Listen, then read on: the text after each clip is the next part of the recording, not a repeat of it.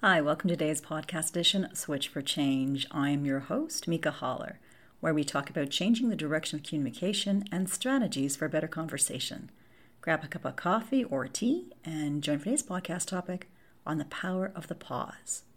Have you ever responded too quickly and wish you would have taken that extra minute before you said something? Or maybe you felt the need to speak where there was silence in the conversation. If you've answered yes to any of these questions, then I invite you to join me today as we explore some insights on the power of the pause. Today, we will consider a few strategies on how the pause can create impact in communication and in our conversations. Power strategy number one minimize the rush to reply or respond. We live in a world of a microwave generation where everything is instant digital cameras, social media platforms, where we can post or share a thought with a click of a button. When it comes to speaking, though, we have the opportunity to create impact by pausing before we speak.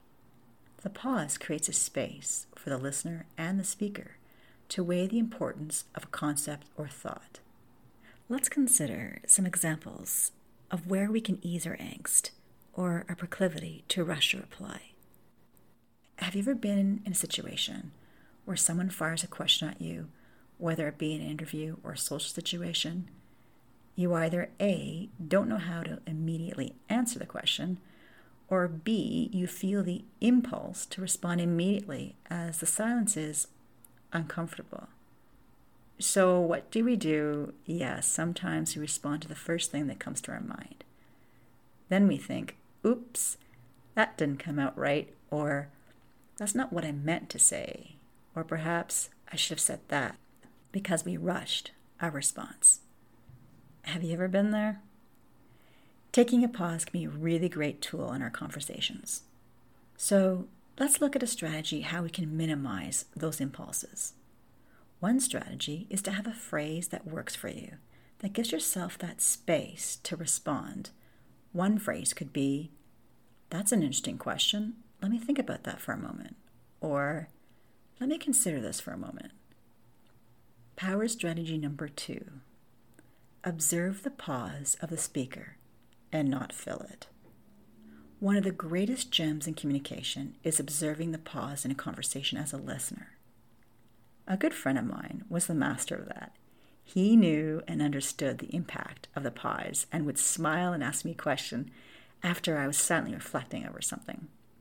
He would engage the conversation and then ask, What just happened for you there?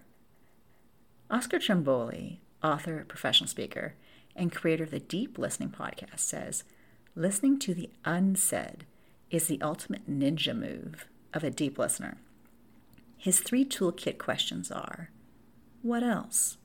Tell me more. I'm curious, what are you thinking right now?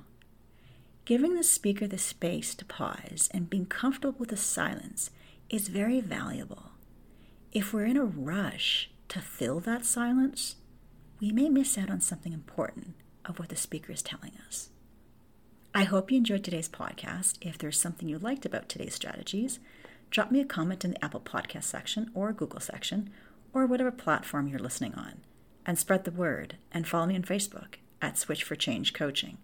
That is spelled S W I T C H, the number four change. Or if you're not a Facebook user, you can find me on my website at switchforchange.com. Thanks for tuning in and talk to you soon.